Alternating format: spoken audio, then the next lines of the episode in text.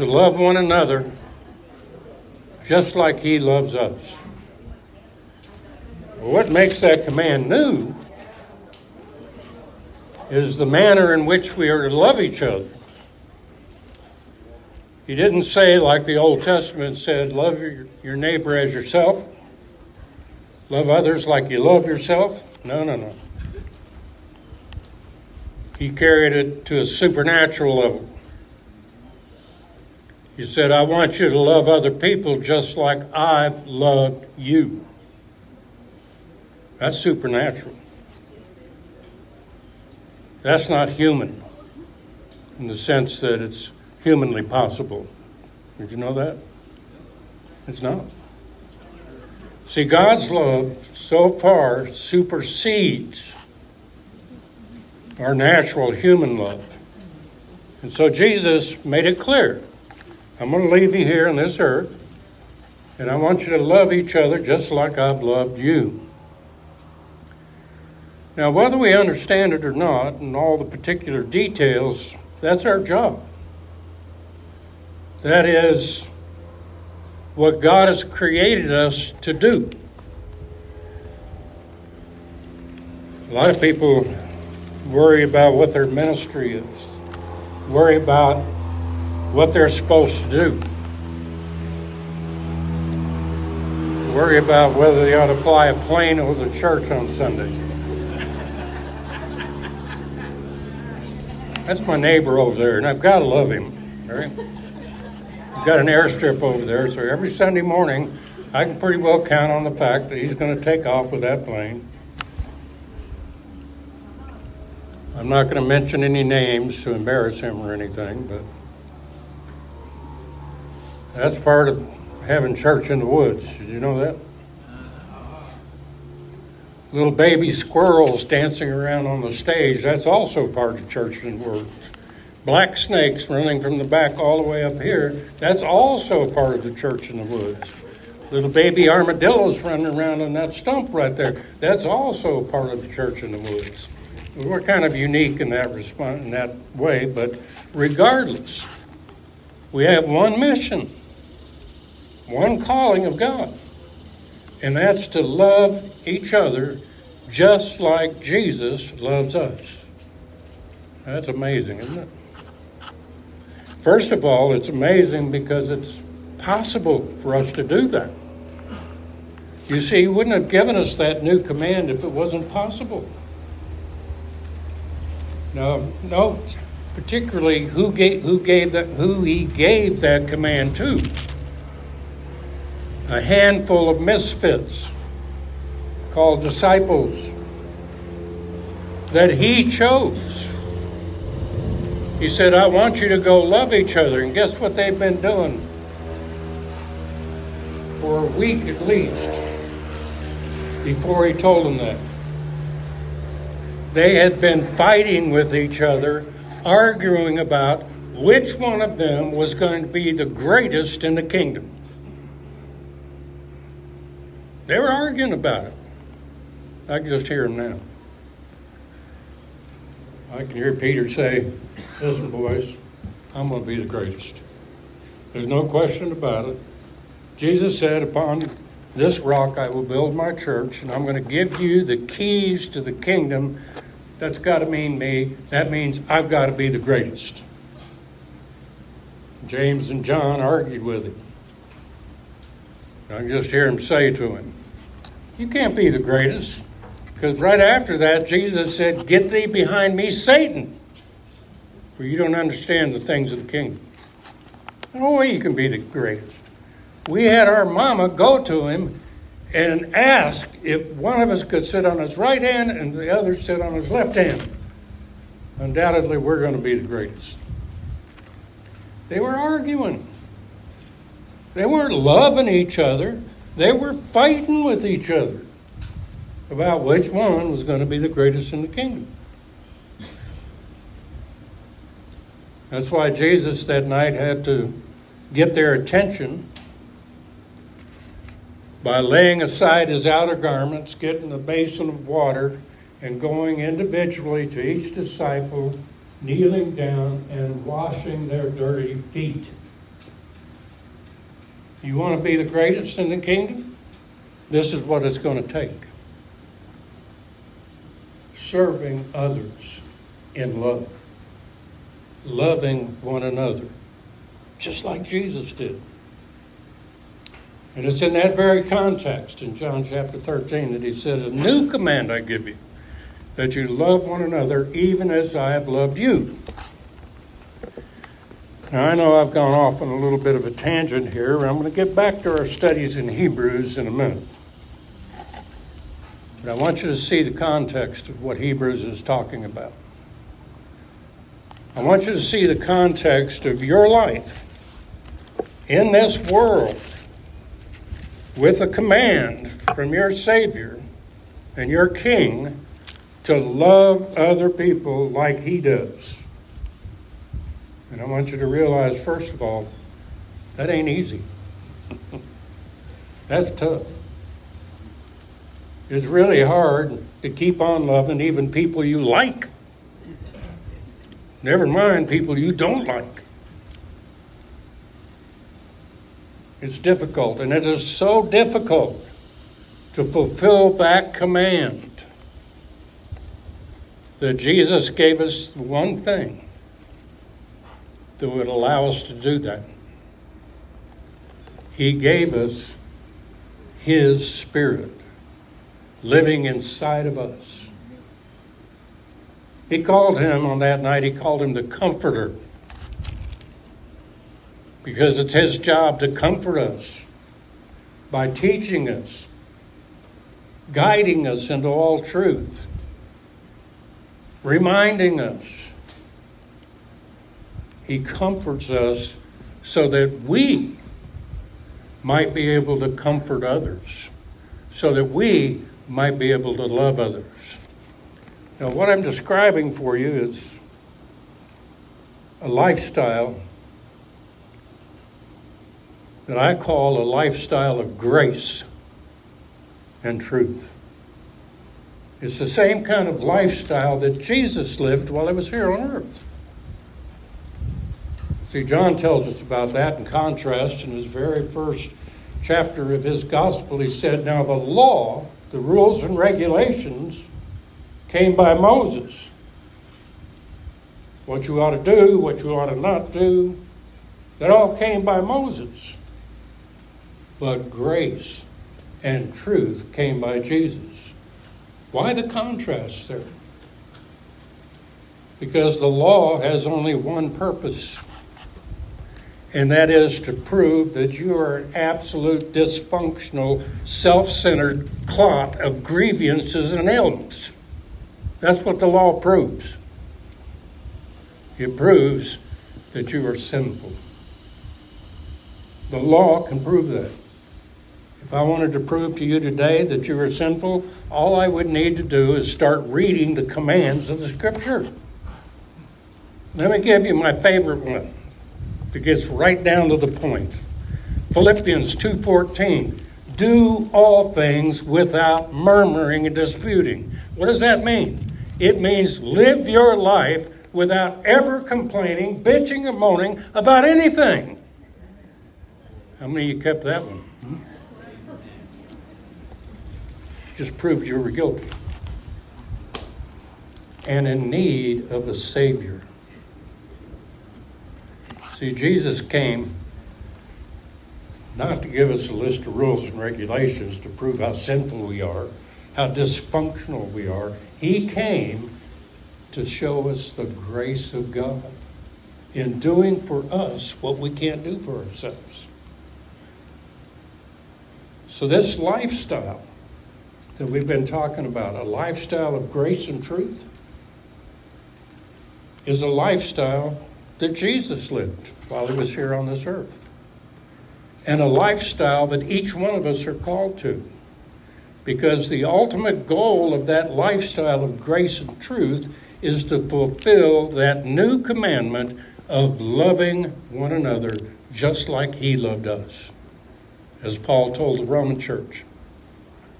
When you love like he does, you fulfill the whole law. It's all fulfilled in this one concept loving other people like He does. And He's given you the ability to do that, to live that lifestyle of grace and truth. Now, I've no doubt that most of you, if not all of you, have experienced that lifestyle to some degree by believing in Jesus, receiving His Spirit, having Him renew your mind. To one degree or another, you've experienced what it means to live a lifestyle of grace and truth. But I also know that you're like me, and you have a heck of a time maintaining that lifestyle. You see, there are many obstacles, many difficulties. And so, our author here in Hebrews chapter 12 is describing for, what, for us what it's going to take to be able to live that lifestyle of grace and truth consistently, day in and day out. And he tells us right here in this chapter, chapter 12 of Hebrews, he tells us point blank that it's going to take God disciplining us, God training us. That's what is referred to here as God's chastening. Now, you all know the metaphor that he's using here of a marathon race. He's describing you living a lifestyle of grace and truth till the end of your life. The finish line is in heaven when you're finally glorified there. He compares that to a marathon race, not a quick dash, not a 100 yard dash, but a marathon, on and on and on. In order to run a marathon race, you have to have endurance. And that endurance is necessary for you to cross the finish line. That's why our author is using that metaphor here to describe this. He says, You are running a marathon race that is set before you. What is that marathon race? Living a lifestyle of grace and truth living in grace, by the grace of God, according to the truth, by your faith, which produces in you hope or endurance, which allows you to actually love one another even as Christ loved us. You all follow the sequence there? It's important that you see this. So, the way we get into this lifestyle of grace is by faith. Faith in what? Faith in everything God says He's done for us that we couldn't do for ourselves. And there's a whole bunch of it written down in black and white right here. The most important thing, the most critical thing that we are to trust in is who God said He made you to be. Now, this is not easy. Everybody says, well, you live by faith. You know, that's too easy. No, no, no, no to trust in who God said He made you to be defies all the world's wisdom. It defies all the evidence surrounding you in your life. Did you know that? Yeah. Because according to the Word of God, He crucified that old person you always thought you were, buried him once and for all, and raised up a brand new person created in Christ Jesus. You're no longer the same person you've always thought of yourself as being. That's not you. That person you thought you were all these years, that person you thought you were, is dead, crucified with Christ buried with him. And a brand new person has been raised up and quickened or made alive together in Christ. So you're a brand new person. Who is, by the way, just like Jesus. I Think that's hard to believe? You bet it's hard to believe. Like Paul told the Romans in Romans chapter 6, he said, I want you to count on the fact, I want you to count on this fact, that you are dead indeed unto sin and alive unto God. You know what that means? You do not sin. Hard to believe? You bet it's hard to believe. When is it hard to believe? Right after your flesh flashes and does that stupid thing you thought you'd never do again. Then the question comes Am I that old person or am I the new person God said He made me to be? You see, this is a daily battle, a battle of faith. What the Bible describes fighting the fight, the good fight of faith. Believing what? Believing who God said He made you to be. Now, why is that so important? To believe who you are, who God said He made you to be. Because what you think about yourself is going to determine your feelings. And your feelings are going to determine your actions and your behavior. Unless your mind is renewed, unless your thinking is changed, you're not going to feel or act like Christ. It's got to start right here. That's why Paul admonished the church at Philippi. Let this mind be in you, which was also in Christ Jesus. What is he saying? Think like Jesus. What's the first thing Jesus, Paul describes Jesus thinking about? Who, Jesus, being in the form of God, thought it not robbery to be equal with God. Jesus knew who he was.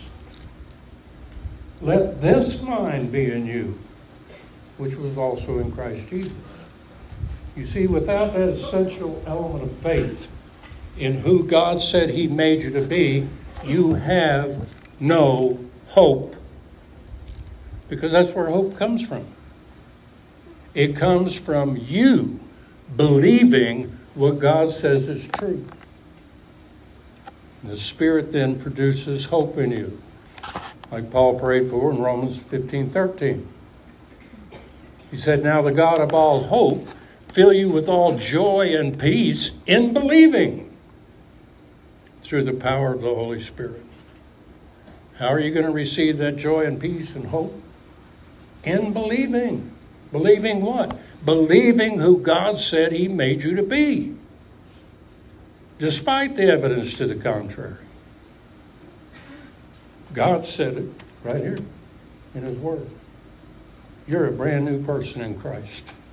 The question is are you going to believe it or not? Believing it gives you hope, a joyful, confident expectation about your future. You know you're going to be okay. You realize that nothing is going to hurt you, destroy you, end you. You're going to be okay in the future. And that hope, that joyful expectation and confidence about your future frees you up from that natural bondage of self centeredness to actually begin to care about others around you to be able to love them like Christ. You see, unless we receive that love from God by faith and experience it in hope, we can't share it with anybody else. And so, this lifestyle of grace and truth we're walking in is a marathon. Yeah, we're running this marathon race. And there are many obstacles that keep us from believing that. There are many obstacles that keep us from running. Not the least of which is what our author here introduces to us, and we've been studying for a number of weeks now, as suffering. See, the Apostle Paul, which I tend to believe he wrote this letter to the Hebrews, but his, in his letter to the Romans, he identified the one thing that will knock us off course quicker than anything else the one thing that'll cause us to quit believing who God said He made us to be more than anything else. You know what that is? Personal suffering.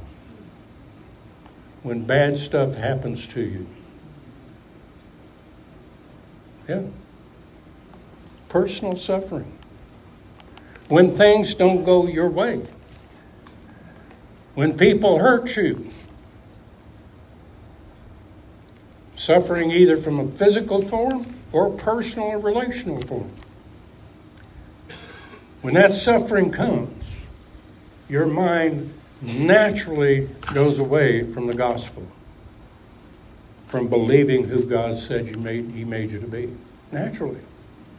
You don't have to think about it, you don't have to make it happen, you don't have to consider that. It just naturally happens. When bad stuff happens to you, you no longer believe that you are secure in God's love and significant in His plan. Your mind turns away from everything that God has said He's done to make you worthy as a person, secure and significant. Everything God said He made you to be just like Jesus. Your mind turns away from that. You know where it turns to? It turns to how you are going to develop a plan to save your own butt. That's what it turns to. Immediately. When some bad thing happens to you, immediately you start thinking, okay, how am I going to get out of this? What am I going to do to change this? How am I going to fix this? Your mind doesn't naturally go to faith in what God has done for you and is doing for you. It naturally reverts back to the law. It reverts back to what am I going to do to save myself? When that happens, you fall from grace back under the law. When that happens, you're no longer running the race of grace and truth. You're falling into the trap of legalism and lies. Many people respond with, What did I do, God? How come you let this happen to me? So we blame God. Other people say, oh man, I screwed up. God, I must have done something really bad, or God wouldn't have let this happen to me. And we condemn ourselves. Neither one is appropriate, folks. When you face suffering, you've got to know that that's part of God's love for you. He allows you to experience that suffering just like He allowed His Son Jesus to experience suffering for a positive purpose to train you. Our author here calls it chastening. And we look at chastening and we see the pain involved in chastening, we say, oh, no, no, no. I'm going to figure out what I need to do to avoid that. You can't.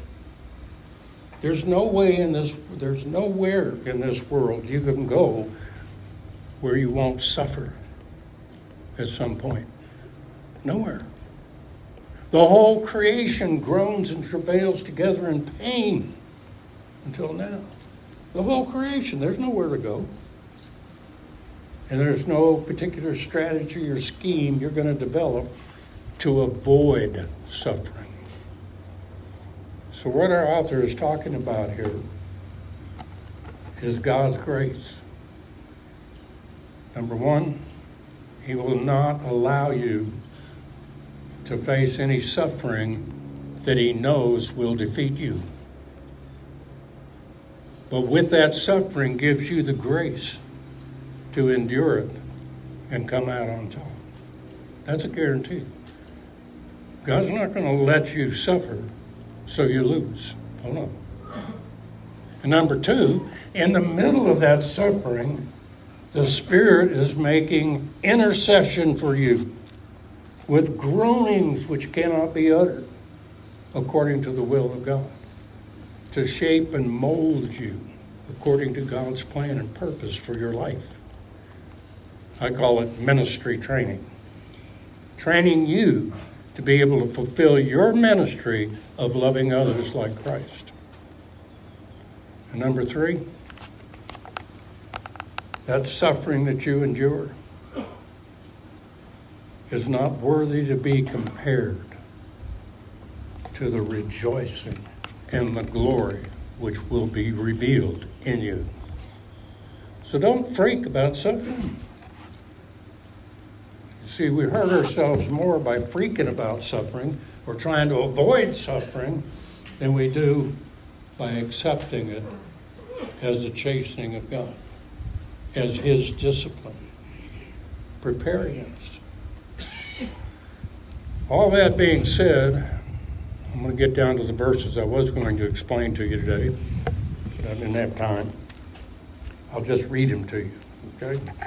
Hebrews chapter 12, starting in verse 12, he says, Wherefore, lift up the hands which hang down, and the feeble knees. I can be, I can really relate to those feeble knees, can't you? And make straight paths for your feet, lest that which is lame be turned out of the way, but let it rather be healed. Follow peace with all men and holiness, without which no man shall see the Lord.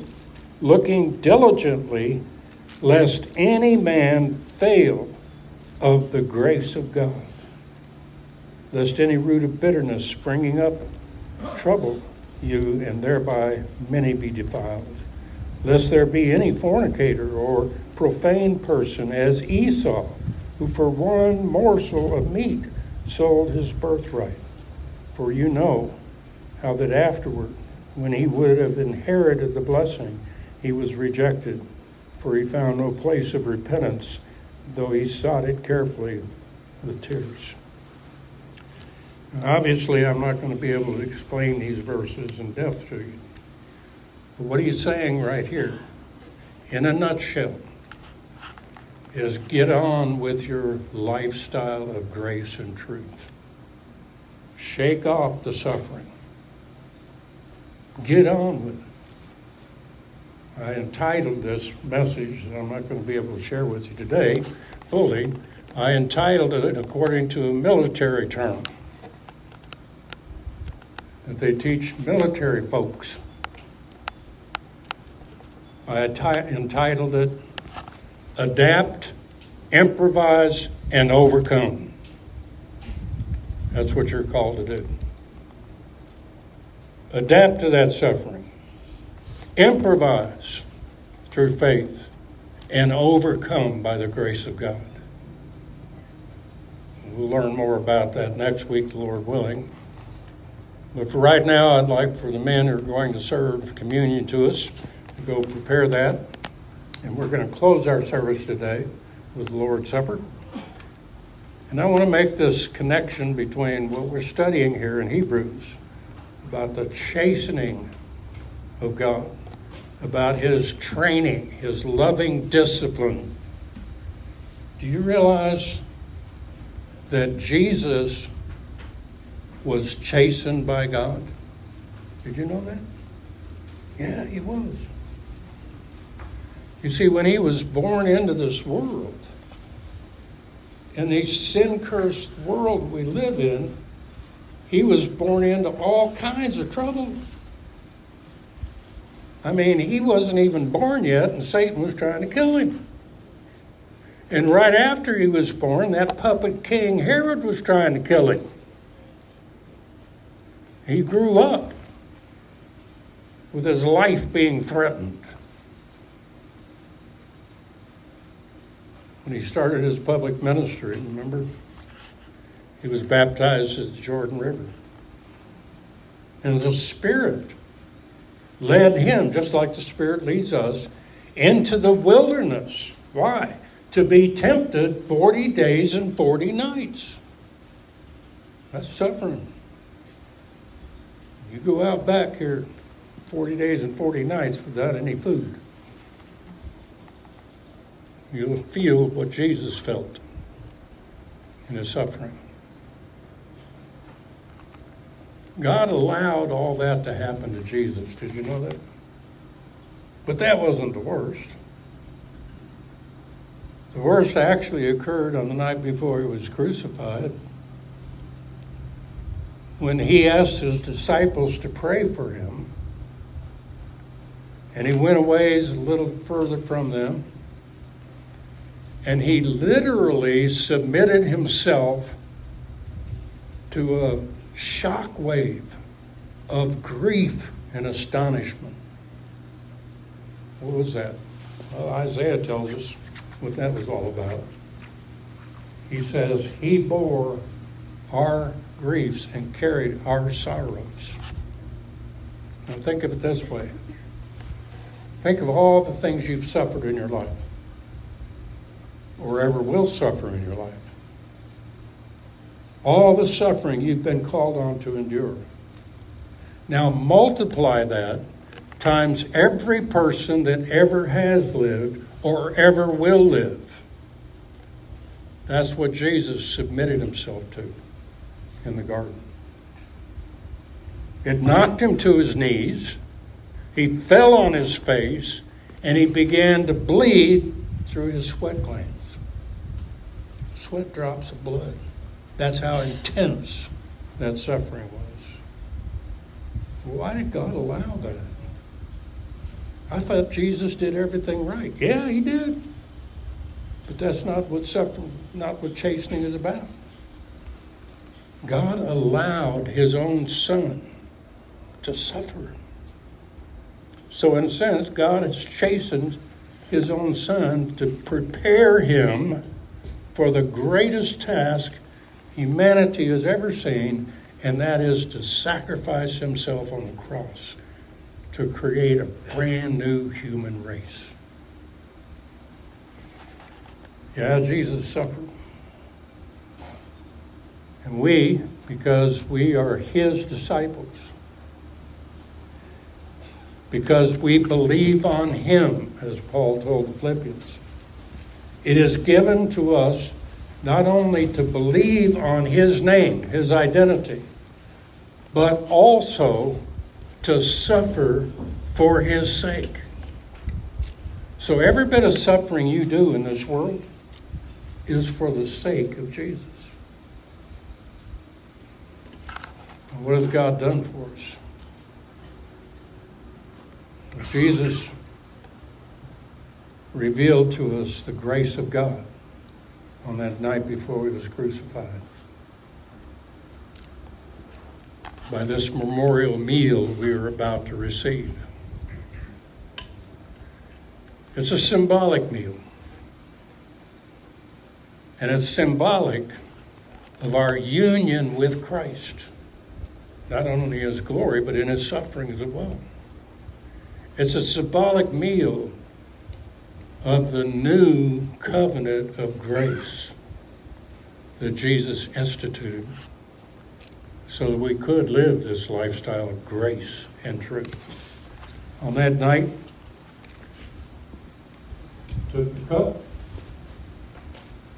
and he said, This is the blood of the new covenant which is shed for the remission of sins of many.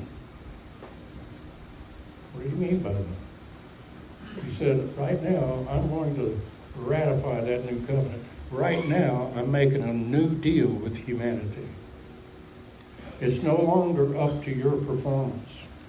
It's no longer up to what you do or don't do. God says, I'm going to do for you what you can't do for yourself. The only question is whether you'll believe it or not.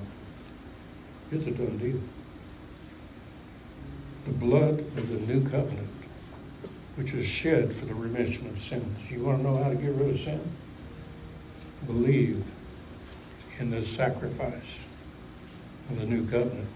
That same night, he took the bread, when he broke it, he said, This is my body which is being broken for you. Now, he's not just talking about the physical body that hung on the cross, he's talking about the spiritual body, the body of Christ, which is being built up right now throughout all human history. That body of which you are all members one of another. It gives you the basis on which you love one another. By instituting this memorial meal, Jesus gives us a picture of what grace is all about. God takes care of your dysfunction and your sin by his sacrifice. And he unites you with the body of Christ so that you can function even as Christ functioned on this earth. Let's bless these elements in prayer. Father God, as we come into your presence, we thank you. We thank you for the blood and body of our Savior. We thank you for the sacrifice that instituted that new covenant of grace. We thank you for the potential we have to walk in grace and truth. And we ask you to bless it now according to your plan and your purpose. For these things we pray in Jesus' name and for his sake. Amen. Would you come and receive the elements, please?